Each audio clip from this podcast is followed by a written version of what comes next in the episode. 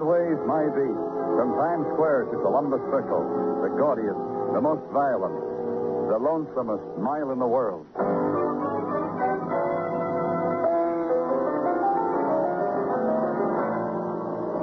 Broadway's My Beat with Larry Thor as Detective Danny Clover.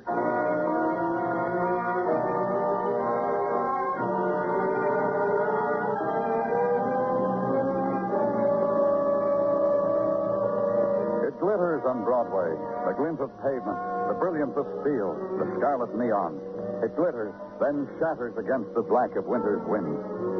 Then the shrapnel of color screams, winds through the darkness, and you run to it, gather the fragments close, and be pierced by the splintered edge of beauty. But they ride the wind. You look at your hands that have reached into shadows and find they hold a sigh, the stain of a tear. Broadway observes you. Broadway laughs. You pretend it never happened.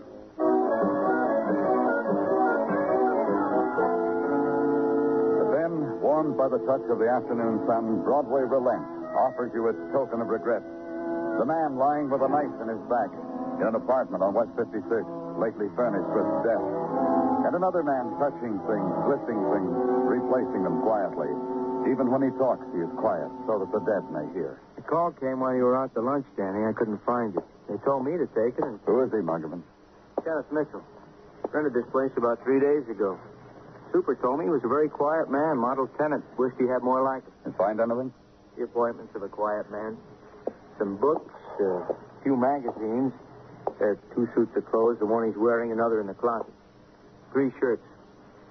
When I came in, the radio was playing some classical music. I turned it off. And nothing else? Yeah, something else. Come on, I'll show you. In the next room, Danny. This, Danny. This lady, Miss Ruth Corey. Come in. You were here when Detective Muggavan arrived, Miss Corey? Yes, I called the police. I waited. I didn't want Kenneth to be alone. Miss Corey told me she found him like that last night when she came to visit him. What time last night, Miss Corey? I was to come by for Kenneth at 8. We were going for a walk. I was late. How late? Hmm? 15, 20 minutes. I know because I didn't want to be late. That's right, Danny. Kid's watch had stopped at 8.20. Must have shattered when he fell. And you found him like that, the way he is in the front room? Yes. I knocked. Kenneth didn't answer. But sometimes Kenneth fell asleep. Just like that sleep would come over him. I never woke him. I'd wait. Just look at him and wait. Did you have the key? No, the door was open. I walked in. I've done it before. Didn't call anyone, ask for help? No. Why did you wait so long, Miss Corey? Miss Corey, I asked you something. Why did you wait so long to call us? Because I loved him. Because I wanted him to myself for as long as. Because we never had very much time.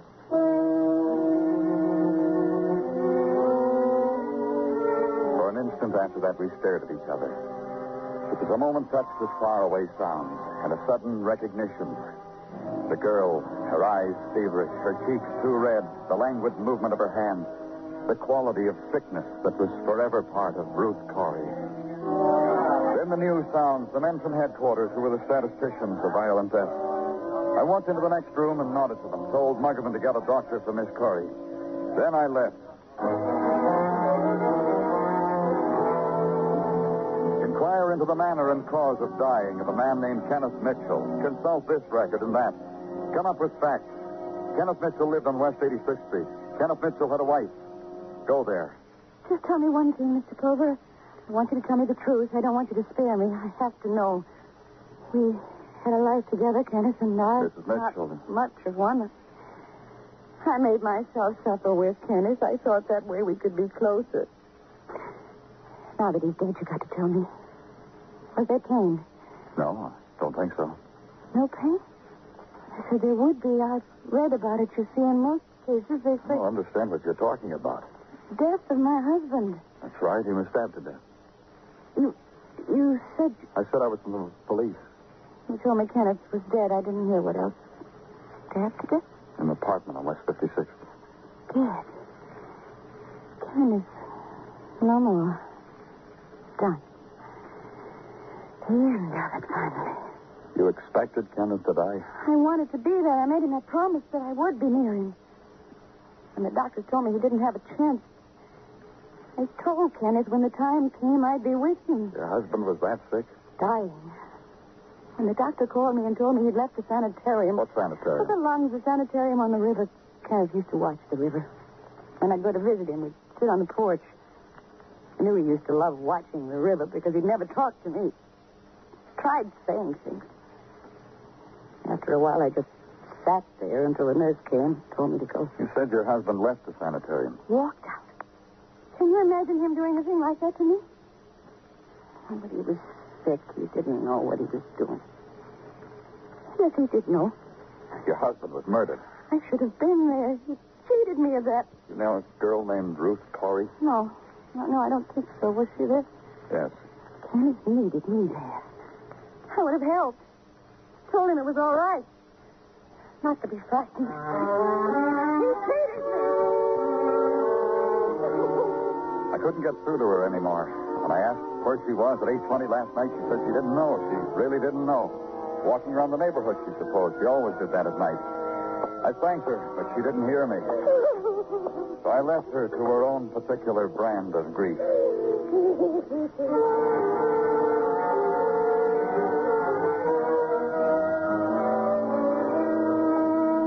lake works then. The sanitarium on East River. We walked softly behind her, whose footsteps set up an echo down the long corridor. Got ushered into a small office and introduced to Dr. Nestor, who lights a cigarette from the one he's just finished. And no cigarette company has asked me which brand I smoke.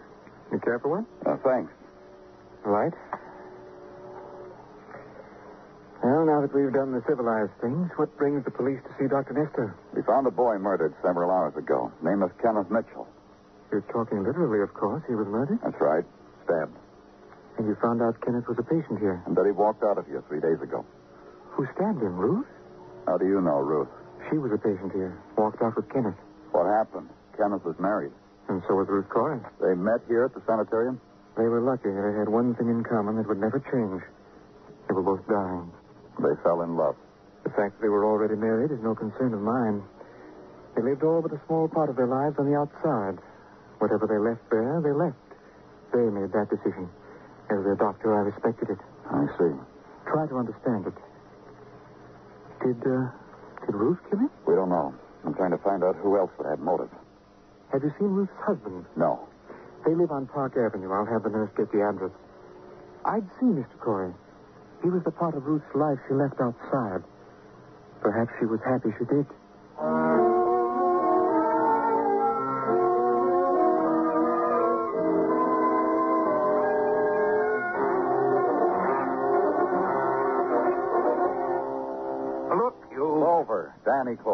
Clover. Have names? It's a revelation to me.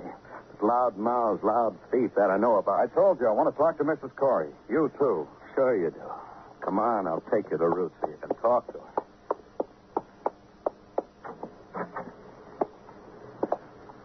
There she is. Talk to her. She's asleep. Asleep. Want me to wake her for you? You with the name? I'll do that. Her sleep. Thanks. You got a big heart. Go back to the other room. Uh-uh. We stay here. Because there are things I've got to do for Ruth. Like this. Like cooling her brow with a damp cloth, but easy so she'll think it's a dream. Like this. I'll come back. Said you wanted to talk to me, too. I'm a busy man. Running after money takes all my time. You better grab me while you can. A man was murdered last night. I know. And Ruth found him. She told me all about it. How she sat up through the night with him. Him dead. It didn't touch me at all. If I remember right, I laughed. Mm-hmm. I laughed. You can ask Ruth. You knew Kenneth Mitchell? Sure. But never close enough to touch him with my hands. He was sick. But you knew him. Mm-hmm. Do something for me. Ruth's comb on the dresser. Give it to me. I, want to comb her hair. Mm, Here. Thanks. Like silk. Like pure silk. You were going to tell me about Kenneth Mitchell. Sure. You see Ruth? You see the way she is? Mitchell did this to her. How? She was on her way to getting well because I bought that for her. Anything she wants, I buy for her. She was getting well, I tell you, when this Mitchell tried to kill her all over again. The doctor told me there was nothing that could be done for her. Thanks to Mitchell? Mitchell thought he had something in Ruth. I don't know what. Maybe a sick man likes to rub a piece of life whenever he can. Even from Ruth. That's what made me laugh when she told me he was dead. Yeah, that's it. Because nothing that belongs to me dies. Mitchell was murdered last night. You'll tell me where you were. Yeah. Took you a long time, didn't it?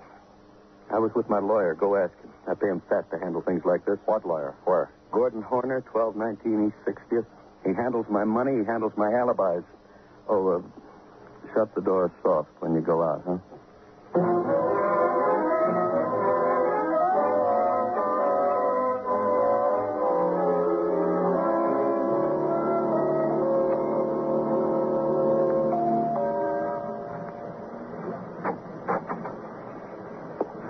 What is it? My name's Danny Clover. I'm from the police. What about it? The cop in the beat said it's all right if I park my car overnight in front of the house. I've been doing it for a year.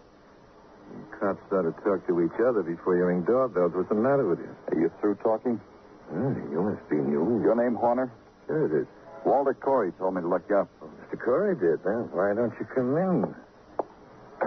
Yeah, in here. You told me Mr. Corey said so. Imagine all that talk outside where it's cold. And there's a fireplace in here. Imagine. What is your job with Mr. Corey? I'm his lawyer. How long you been working for him? Since the minute he made a million dollars. At 1.21 p.m. at the Curb Exchange in Wall Street, December 12th, 1938. Wheat futures. I introduced myself, and he said, you're hired. Does he pay you well? I can afford my whims. That's more than most men can say. Would you lie for him? I have. And will. Even if it concerns murder? Uh, let me think about that for a moment. Uh, there's a dartboard. Uh, you can throw darts. Let me think. Would you like that? Or would you just rather stare at that interesting dart? Get off it, Horner. I asked you a question. I wouldn't lie if it concerned murder. All right. Did you see Mr. Corey last night? I did. He told me to meet him at Grand Central. I did. We had about two weeks. We spent about an hour together talking business. What time did you meet him? Now, listen to me, Mr. Clover. I don't know what you're trying to get out of me, but I know it was 8.20. There was a clock in the window of the store. I set my watch by it. 8.20. 8.20. I guess that's all. Well, you don't have to leave. Uh, there's a game I make up with a dartboard. You'd enjoy it. Oh? Well, there's always solitaire. The lawyer ushered me to the door, tried to take my hand to shake it. He never made it.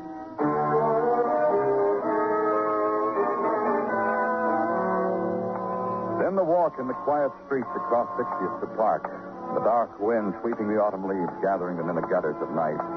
Walk down Park and past doormen putting lights on potted trees, and consider motive and alibi. Consider why someone needed a dying man dead. His wife, the girl Ruth, her husband, who were going to buy life back for her. Toward Grand Central now. The intrusion of the sounds of night. The metallic creeping of the leaves. The deep cry of steel hurtling under the earth. Then another sound. A sound that tears through flesh, rips, and then explodes. Explodes. A woman scream.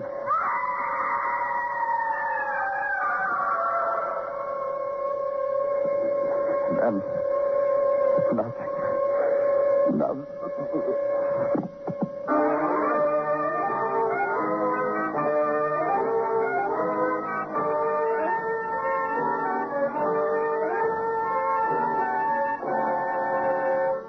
You are listening to Broadway's My Beat, written by Morton Fine and David Friedkin, and starring Larry Thor as Detective Danny Clover.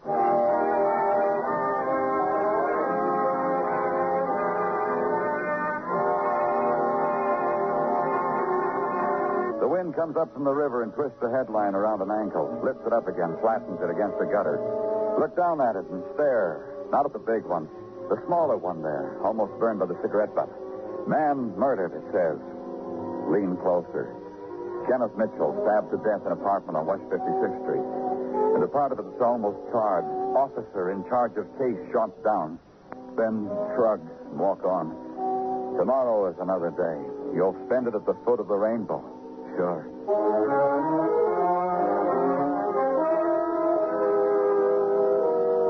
As far as I was concerned, I had to consider the officer in charge of the case. The man who was shot down, me, and the two men near me trying to help.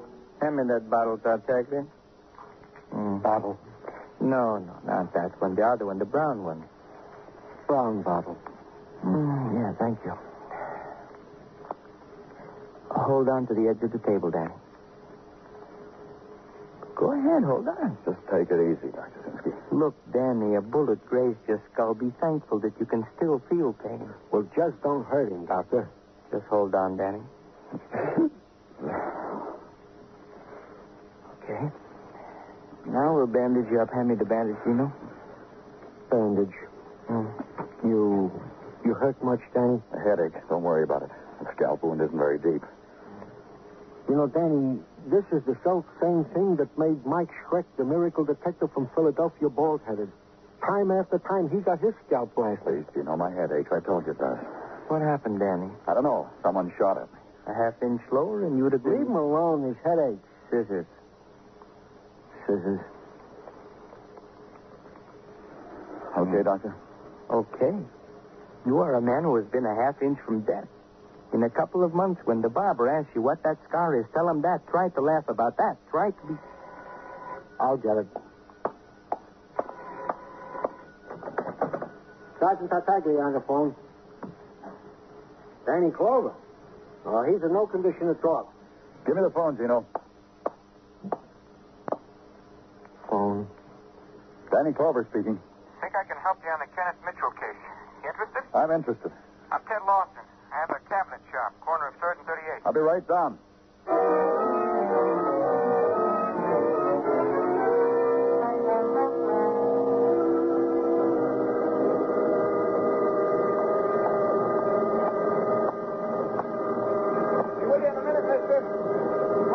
Cabinet leg another try. I'll wait.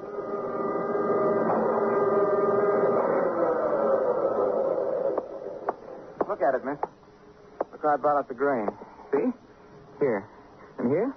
Run your hand over it. Oh, it's beautiful. Mahogany responds to my touch. It, it, I- I mean, well, I mean, I like working with wood. Eh, ever since they forced it on me in manual training. You're Ted Lawson? Yeah. Look, I wasn't trying to convince you how good I am. There's lots of cabinet makers. We all. I'm from the police, Ted. Oh. Well, you got here fast. told us you had something on Kenneth Mitchell's murder. How do you fit in, Ted? Ruth Corey's my sister. There she was until she married that. Hey, you've been hurt, mister. I got a couch in the back room. It's covered with sawdust, but I could brush You haven't seen Ruth? At the sanitarium a couple of times. I brought her fruit, magazines, things like that. It was maybe a year ago. You haven't seen her since? No, Corey wouldn't let me. Said I upset her. Left orders I couldn't see her. That's why I called you, mister. Why? You gotta get her away from that man. He'll kill her. She hasn't much time, mister. He'll burn her up so fast. You've gotta take her away from him. You people can do Look, that. Ted. I got a little house at Sea Girt, a block from the ocean. I live there alone. I can take care of Ruth, make it good for her. You've got to. You've got to. You won't do it, huh? We can't, Ted. No, forget it. Forget I ever asked you for anything. The question I've got to ask you, Ted. Hurry it up, mister. I'm busy. Where were you at 8.20 last night? The time Ruth found. I don't know. I was looking at the dead roller coasters on Coney, maybe. I, I watched the surf washing the dirt on the beach, maybe. I don't know. You knew Kenneth Mitchell? No. But I'll tell you something. He kept my sister from getting well. Makes me feel good he's dead. Take it. Do something with it, mister. Like I said, I'm busy.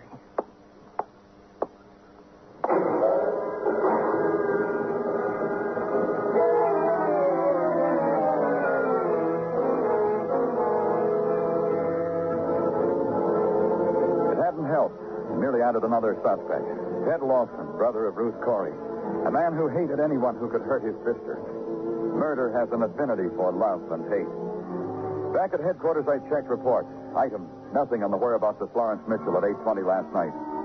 And sundry other items, negative, still in process of being checked. Then a phone call to the home of Ruth Corey. She wanted to see me. She wanted to talk to me. She wanted to explain things to me. Go there. Meet Miss Fabry, a nurse assigned to Ruth.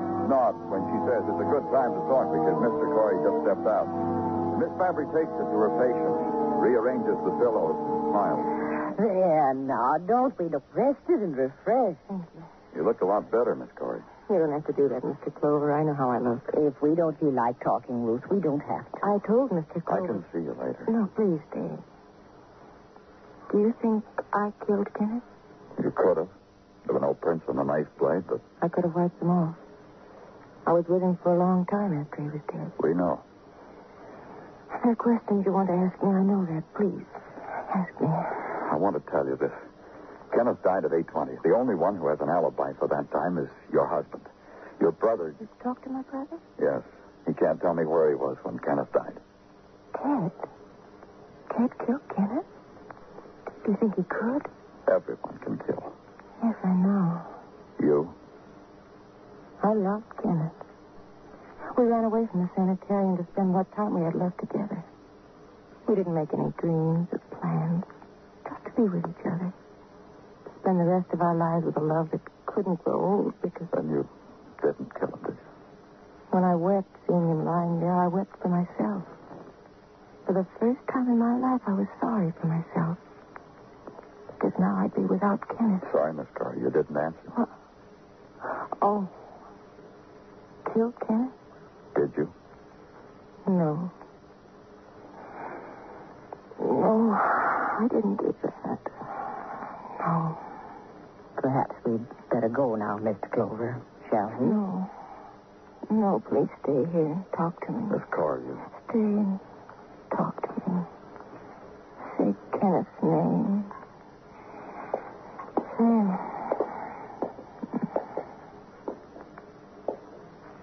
She dozed off. I'm sorry if I tired her. Yes. Yes, we get tired so easily. We get worried about it.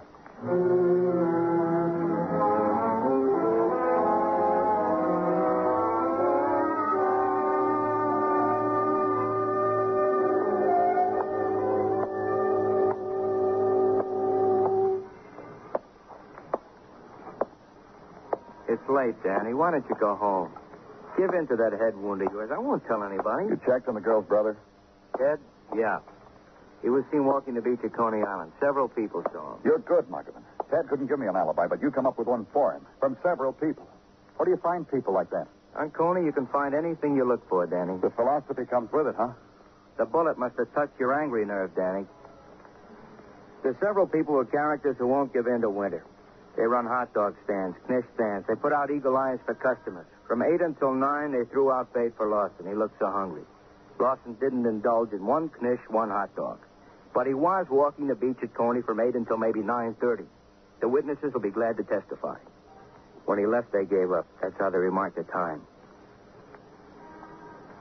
It's still late. You still should go home. Huh? You through? Yeah. In a way, I'm sorry I opened my mouth. Ted Lawson has an alibi. Corey has one. Mitchell's wife, what about her? I got one for her, too, Danny. At 8.20, she was buying cigarettes at the candy Yeah, store. yeah, yeah. That leaves Ruth Corey. You got a mental block, Danny. Give in to it. It was Ruth Corey. Not that girl. All she ever had was Mitchell. All she.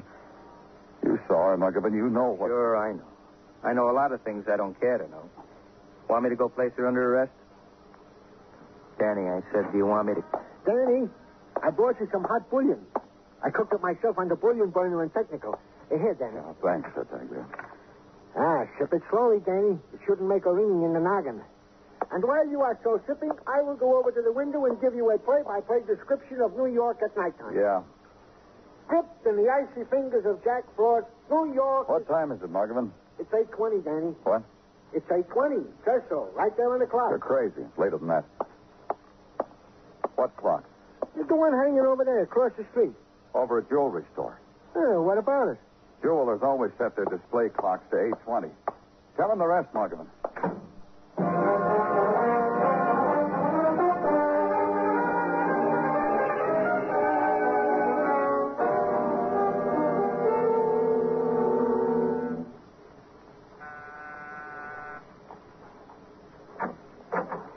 Oh, hello, Mr. Clover.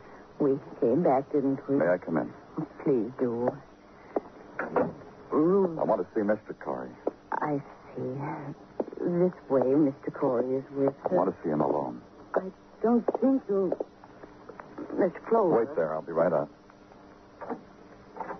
In other times, when painters tried to paint a scene of awful desolation, they chose the desert or a piece of barren rock. From there would try to picture a man in his great loneliness. Mr. Corey, Shut up, Nancy. I'm reading for you. I want to talk to you. But for a modern painter, the most desolate scene would be a street in almost any of our great cities on a Sunday afternoon. All right, Clover, keep your voice down. This is. She's sleeping. I'll cover her so she'll be warm. You murdered Kenneth Mitchell, Mr. Corey. Hand me that brush. Huh? The hairbrush. Hand it to me. Oh, here. Ruth likes me to brush her hair. It's restful. Sleep, Ruth. Sleep. That alibi your lawyer gave you was pretty fortunate, wasn't it? Ruth. Mitchell was killed at 8.20. You met your lawyer sometime after that to arrange an alibi because you thought we couldn't set the exact time of Kenneth's death. Sleep. But we did. His watch broke when he fell. You're going to get better, Ruth. When your lawyer met you, saw a jeweler's clock set at 8.20, thought it was the right time. Your alibi was great. Ruth, we'll go all the places you wanted to go. You're under arrest, Mr. Corey. For murder. For attempting to murder me. Do the things you wanted to do, Ruth. Thought I would see that clock in the window near Grand Central. But I was only walking. I'll wait outside for you. You won't have to go back to that hospital, Ruth. I'll take care of you. I've been waiting here, Mr. Clover. I thought you'd call me. When did it happen? I was with her. She died a half hour ago.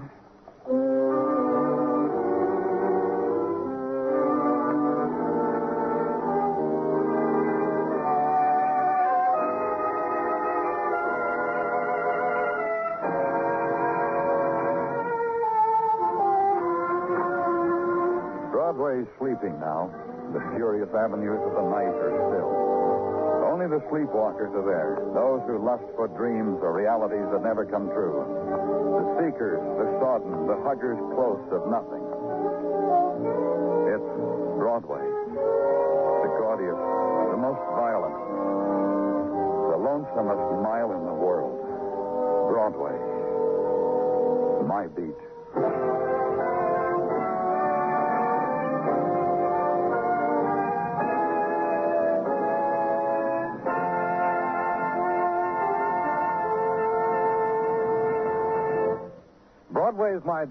Stars Larry Thor as Detective Danny Clover with Charles Calvert as Tartaglia. The program was produced and directed by Elliott Lewis with musical score composed and conducted by Alexander Courage.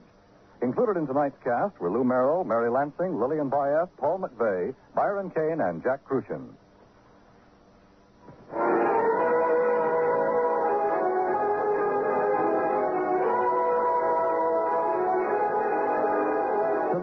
On Presents, you've been listening to some of the best in radio drama. With Fibber McGee and Molly and Broadway is My Beat. Join us again Monday evening at the same time, 9.05, when FEN presents Dragnet and Escape.